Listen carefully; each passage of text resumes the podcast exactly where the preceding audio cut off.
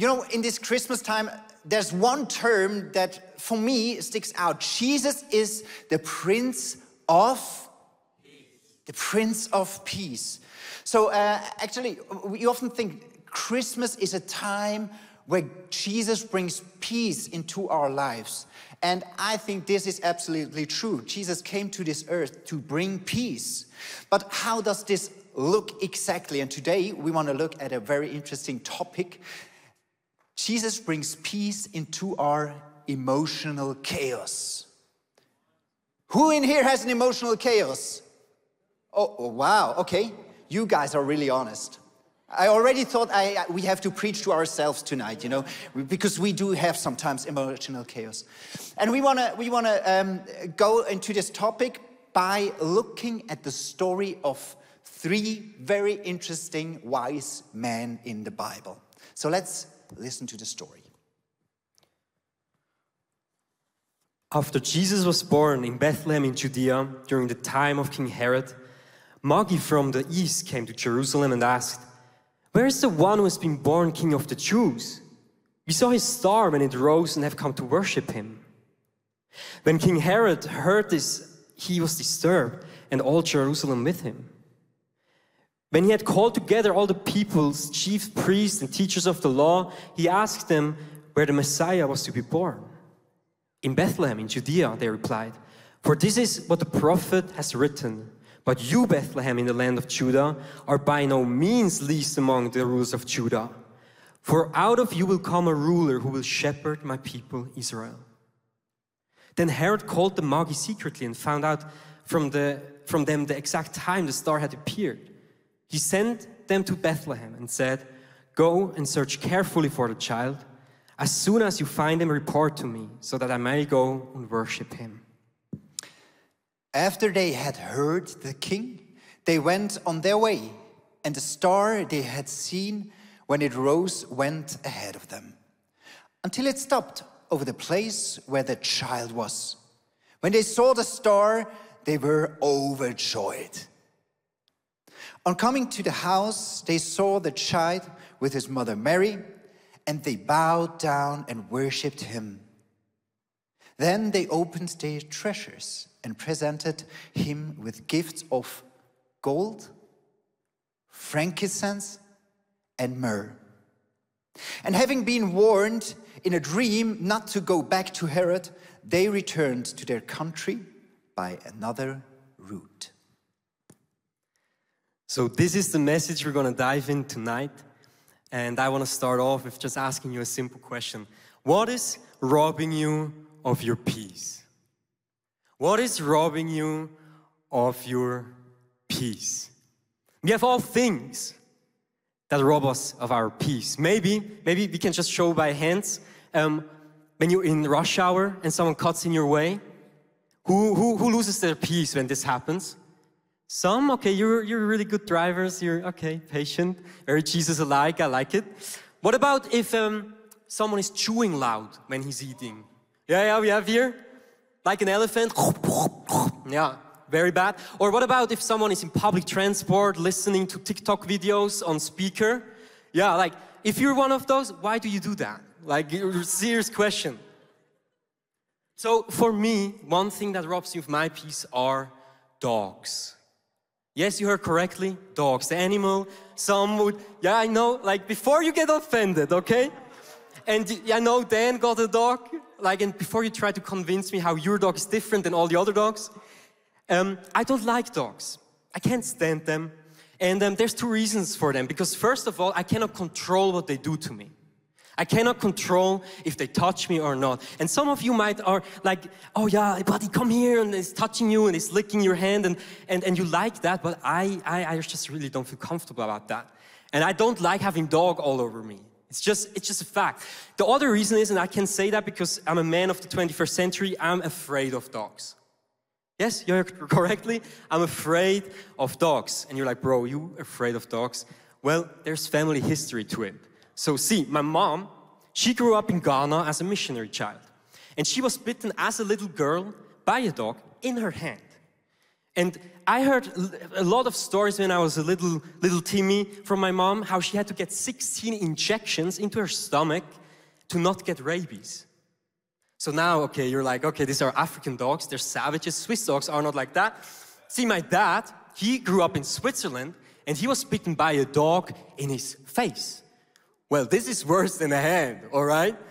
So you see, there's reasons why I don't like dogs. And now every time a dog runs towards me, I'm like, now it's my turn. You know, Jesus, I'm here. I'm here. Take me. I'm here to for grabs. The dog can eat me alive. It's a true story. Like a couple of months back, I was walking um, on a walk with my girlfriend at the time. Now she's my fiancée. Let's go. Yeah, yeah, that's yeah. We were walking, and the little, like the little dogs are the worst. The little dog runs towards us, and it's just la la la. And you know, at this point, it's just reflex for me, and I didn't. I'm not proud of what I did, but I pushed my girlfriend in front of the dog and hid behind. and you know, there was this weird moment where we looked at each other and we were like, um, we both realized what just happened. She's like, "Did you just, did you just push me in front of a dog?" Man, dogs rob me of my peace. I sacrificed my future wife to a little dog. They rob me of my peace. Maybe this is funny, but we all have things that rob us of our peace. What keeps you awake at night? Maybe it's f- something far more personal, far more intimate, intimate, something like maybe your son or your daughter is not walking with the Lord and they make dumb decisions, but you cannot make them for them and you feel so out of control. Maybe it's your future and you don't know where you're going to be tomorrow or like how your job is going to play out or the next steps and you feel so helpless, not at control. My case is this tonight that most of the things that rob you of your peace right now are things that are out of your control, but you try to control them anyways. They're outside of your control, but you try to control them anyways. Now, why would you do that? I think there's two reasons to that. First of all, it's human nature that we don't like not feeling at peace. We like to be in control. So when there is something that robs us of control, we actually try to get it back, even though we even can't get it back. It's impossible in certain situations. Second of all, I think we live in a culture that is teaching us constantly that we get the more peace, the more control we have. The more control you'll have over your body, your health, your reputation, your job, your career, your relationships, the more peace you will be experiencing. But I'm sorry to disappoint you, the Bible teaches exactly the opposite to that. And it's summarized in the words of Jesus in Matthew 25, uh, 16 25, where he says, For whoever wants to save their lives, hold on to their lives, control their lives, will lose it. But whoever lets go of their lives, loses their lives for my sake, will actually find it. So the Bible actually says this, in other words, it's not that you that peace comes when you finally have control over everything in your life, but when you no longer need it. Are you with me? You with me? Cool. All right. Now let's dive into our message, in our passage, sorry. And um, because we have there an example of a man who tries to control as much as he can to gain peace. Um, we read in our passage in Matthew 2, verse 1 Jesus was born in Bethlehem in Judea during the reign of King Herod. Herod the Great. Some of us probably know him as the baby murderer at Jesus' birth time.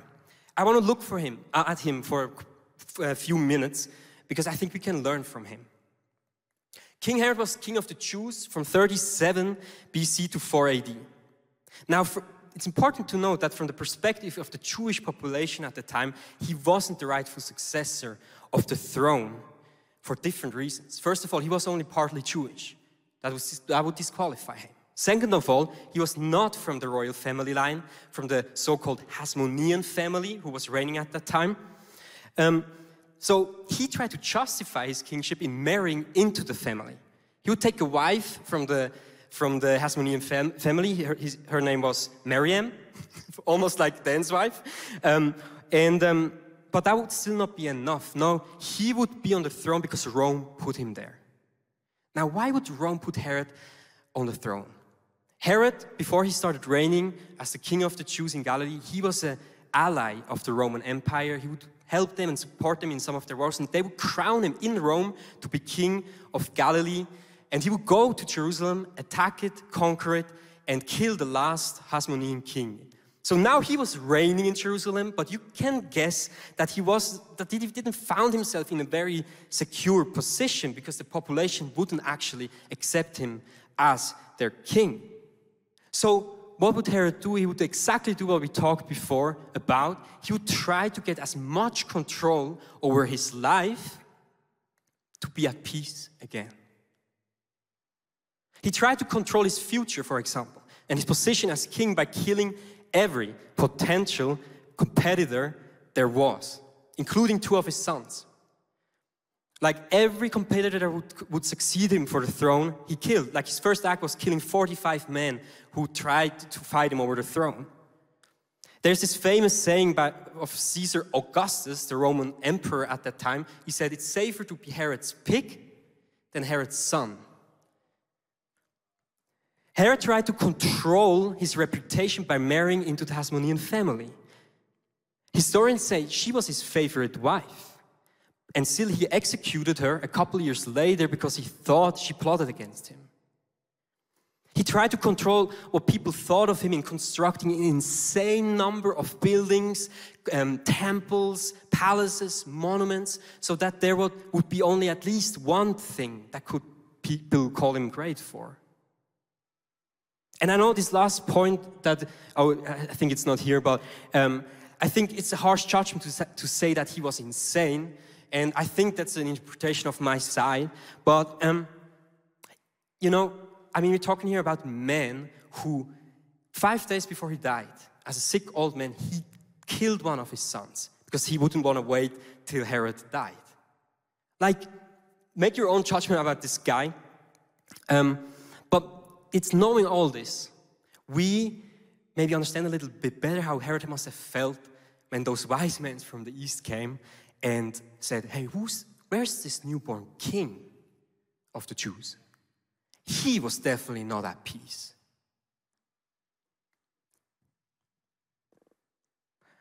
So, why not? Because he understood, Herod understood one thing that when this baby is king, he cannot be. There cannot be two kings. Now, when I look at our passage in chapter 2, Matthew chapter 2, um, it's a story about Jesus being born, and everything seems kind of going hand in hand. But there's this character, Herod the Great, and this character, he kind of seems to interrupt the whole narrative a little bit. I was reading this passage the other day and I was asking myself, all right, like, why is that even in here? Why is this important enough to be written down? This whole story with Magi and, and Herod the Great?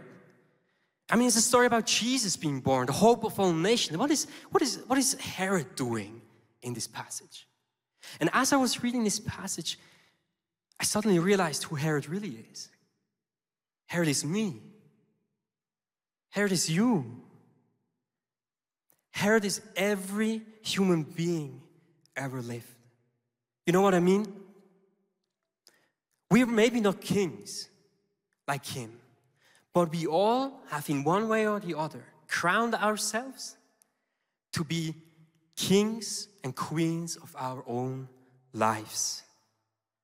We all have tried to build our own little kingdom where we are in charge, where we are in control, where we are at the center of attention, and have left God out.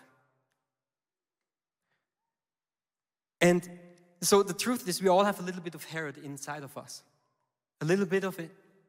The Bible is very clear about that, that there can be only one king. And even the kings of the Old Testament, David, Saul, they were only kings because God put them there because the Israel people wanted them to be their king. But God always said, humans were never meant to be king. I want to be their king. And the reason why they want a human king is because they don't want me to be their king.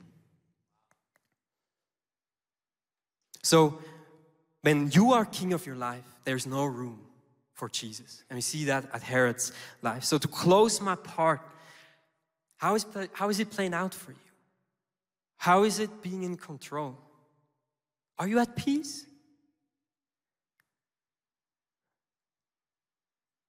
Could it be that you're maybe not at peace because you're holding on in certain areas to kingship, to control, and you're not surrendering it to the real king? Because even though there's a little bit of King Herod in all of us, doesn't mean we have to end like him. There's an alternative.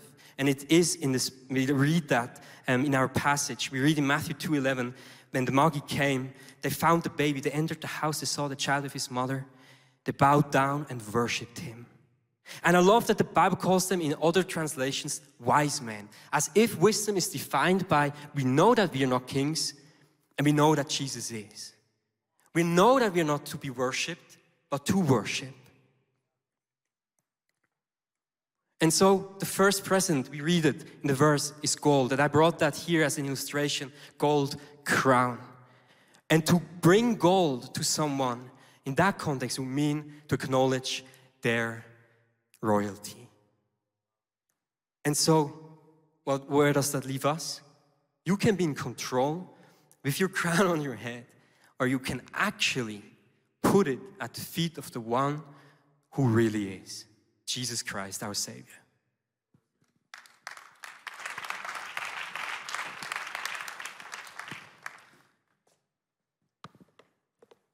I really believe addiction to control can bring chaos, emotional chaos to our lives. I want to go into a second topic, a second thing that brings emotional chaos, and it is bitterness.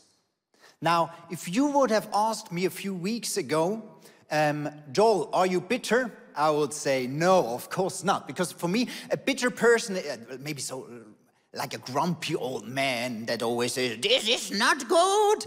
And like I had this this neighbor, we used to uh, we used really to have a big fear of him. This neighbor with a dog. He had a dog, so maybe dogs make bitter. No, no, no, no, no, no, no, no. Sorry, sorry, sorry, sorry. I'm not going. I'm no. I'm not going there. But then I read something because bitterness is a very current topic in psychology at the moment. Because many people are still suffering from what happened during the COVID pandemic. Although it's already far away, not so far, but it's still here, still affecting a lot of people. And so psychologists are really now uh, writing a lot of stuff about bitterness, embitterment, and I want to have a look at it because it affects us all. They say bitterness is a very natural feeling that you have. It starts there. When you, when you have perceived injustice, breach of trust, or grievance, it's very common to have temporary bitterness. So it's like that feeling if you're standing in line in the queue at your coffee shop and you're waiting, and then when you're there, the cashier says, sorry, we're closing here, you have to go into the uh, other line. And then you have to wait again in line the whole time. So you know that feeling? Or you know that you're working in a company for years and you get no promotion and nobody said thank you. That feeling that starts to be in your heart. And normally it goes away. Or maybe somebody broke up a relationship with you. That happened to me like um, two years ago, I had two people in my life that just um, wrote me a text and blocked me. And those were quite close uh, people in my life. One was a friend for 20 years. He wrote me a text message You forgot my birthday. I don't want to be your friend. And of course, it, I, I, was, I was sad and I knew, okay, I hurt him, but in the same time, that's not fair. That's not fair. I invested so much into him. I loved him, I was there for him, I helped him, and, and, and now he's quitting this relationship. And something started, like this bitterness started to grow, and it went into the second thing. There was a stimulus linked bitterness. Stimulus linked bitterness means Every time somebody came to me and criticized me, for example, my wife criticized me for something, I reacted with, okay, and now you're criticizing me, are you gonna leave me? You know, this anger, this aggression was still in my heart and it triggered me very quickly. And there I realized, okay, there's a bitterness inside of my heart that had nothing to do with my wife, nothing to do with the other people, but bitterness started to grow. And you know, psychologists found out that bitterness can already go into this, that bitterness becomes a tendency. So it becomes part of your personality. So then you are like a little bit a grumpy old man. You know? And, and that's why that's why bitterness comes into, uh, into your heart and you, you need to get rid of it. Bitterness is like weed in a garden. Not the thing you smoke, you know, the thing that grows inside it, uh, next to the flowers. Yeah, just for any young people here, that's what I'm preaching here about. And if you don't take it out, it will grow and it will take more place. And you know, now here is the thing why it is so uh, such a current topic. They found out that bitterness can even lead to post-traumatic embitterment disorder. Maybe you know post-traumatic stress disorder, and they found out that that there is a sickness coming out of bitterness. They found out that people, for example, they, they, they lost their small businesses during COVID and it totally, it totally destroyed their life. And now COVID is over and they could actually have a new business, start a new business. Something inside of them, the bitterness, destroyed them that much that they are no longer able to work at all. And it affected their relationships and it became self destructive. So we do have a problem at this time with bitterness. Let's go back to the story of the three wise men. About the same times, Matthew 2 says, wise men came from eastern lands arrived in Jerusalem. Now let's look at those people. They actually come from Ekbaba. Uh, sorry, Ekbat, uh, Ekbatana. Ekbatana is the city well, that's what the theory says, that was, uh, was Babylon before. So they were part, actually, I always thought these were like some crazy magicians, but it doesn't say magicians. It says Magoi. So Magoi from the city of, uh, of Ekbatana, and it was a part of a group of Jewish people. You know, some hundreds before Jesus was born, the, the Israelites were conquered by the Assyrians, and they took everybody to Babylon, and there they lived. And some went back to Israel, but some stayed there. So there was a group of Jews still there in Babylon. And they, they are still living there. So in, in northern Iran, there are still um, Jewish people living there for thousands of years. So out of this, uh, this, uh, this history, those three wise men came. And they were most probably they were, they were um, priests. So Jewish priests that, that, that read the signs, they were influenced by David and the other prophets, and they knew a savior will come. And they made the whole way. I brought a map here. So they went from, from uh, Ek Ekbatana, like 399 hours, almost 2,000 kilometers they walked. And they went to Jesus. You know, actually, they were Jews. And they could have said, you know, we are the forgotten ones. God promised to bring a savior, but he forgot us. You know how often Jesus was in Ekbatana when he was living on this earth? Zero times. Everything was just in Israel. But they came to Jesus and they brought precious gift. And I want to look at this reaction they had because it had a lot to do with bitterness. What they did, they gave, the first thing they gave uh, him was gold to crown Jesus as king. The second thing was frankincense. And they were priests, and to give Jesus frankincense was for a baby actually quite odd. But you know what they did with that? They gave Jesus a gift for, of a priest. So they said, Jesus, you are a new priest. So that's frankincense. I, I hope you can sense it. So, what does that mean? They said, Jesus, you are my priest.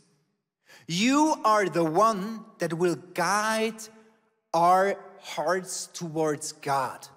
You know, the special thing about priests is when you go into the temple with all your bitterness, with all your burdens, with all your hurts, you don't come to the priest and he will say, Okay, what do you need? I will give it to you here right now. No, what a priest does, you go into the temple and a priest will be there and will say, You have problems? You have needs? I will guide you step by step. The first thing, come here. You are accepted by God. You are precious, you are loved. Then the next thing, here is the part where you ask God for forgiveness for your sin. Then the next thing, here is the, way, uh, the part where you just worship God in all your bitterness, worship Him. Here is the next part. Now it's time to forgive others. And then the next part, and the priest takes you step by step, and that's what Jesus does. Let Jesus be your priest in your bitterness, in your anger. And he will not just take it away, but let him guide you through all these steps to forgive, to get forgiveness, to heal. You know, frankincense actually already has healing power. So let Jesus be your priest. And I love it that those wise men said, Jesus, be our priest. And in Hebrew it says, but because Jesus lives forever, his priesthood lasts forever. Jesus is still wants to be your priest, to guide you when you go and seek God to guide you step by step into this peace and do the right steps to bring truth into your life and peace. And then there's a third gift, and I love this one. And this is actually real myrrh here.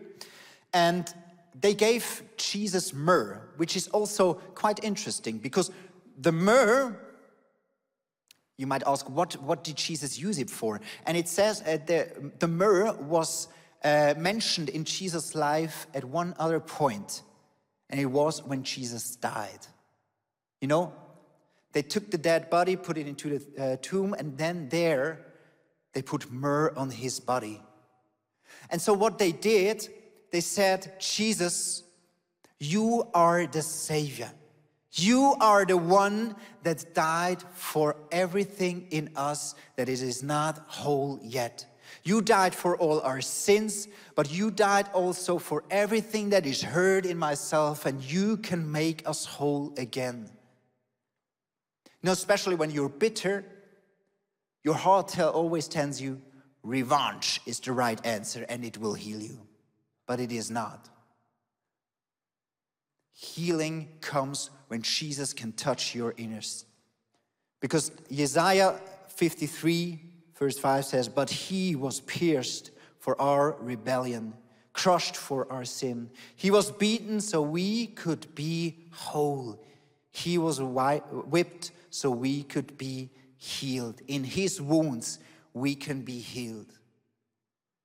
And I realized when I, in my life, look, bitterness is, is, is, is, a, is an important topic for all of us. We often get bitter because life is not fair.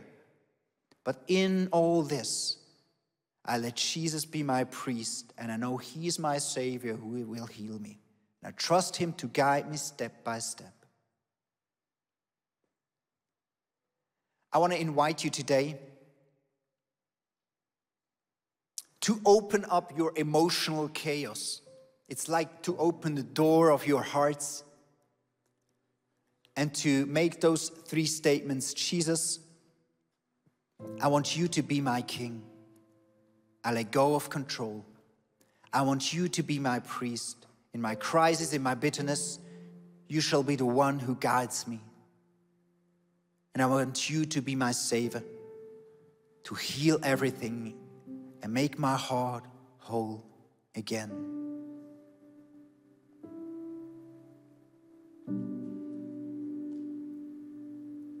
Amen.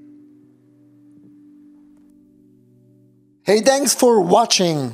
Hey, our passion for people is that we see them grow in their relationship with Jesus, live fearlessly, and influence their people and the surrounding in a positive way. And if you would like to be part of that vision, we thank you so much for your financial support because that would make it possible. I hope that this message spoke to you really. And if you don't have subscribed to our channel, please do this. And it's always a big blessing. Maybe you know some people in your neighborhood or in your friendship. That podcast could be a very well cool thing. Just share the link because it's pretty, pretty easy. And I'm looking forward to see you again. Tune in and God bless you and see you soon. Bye bye.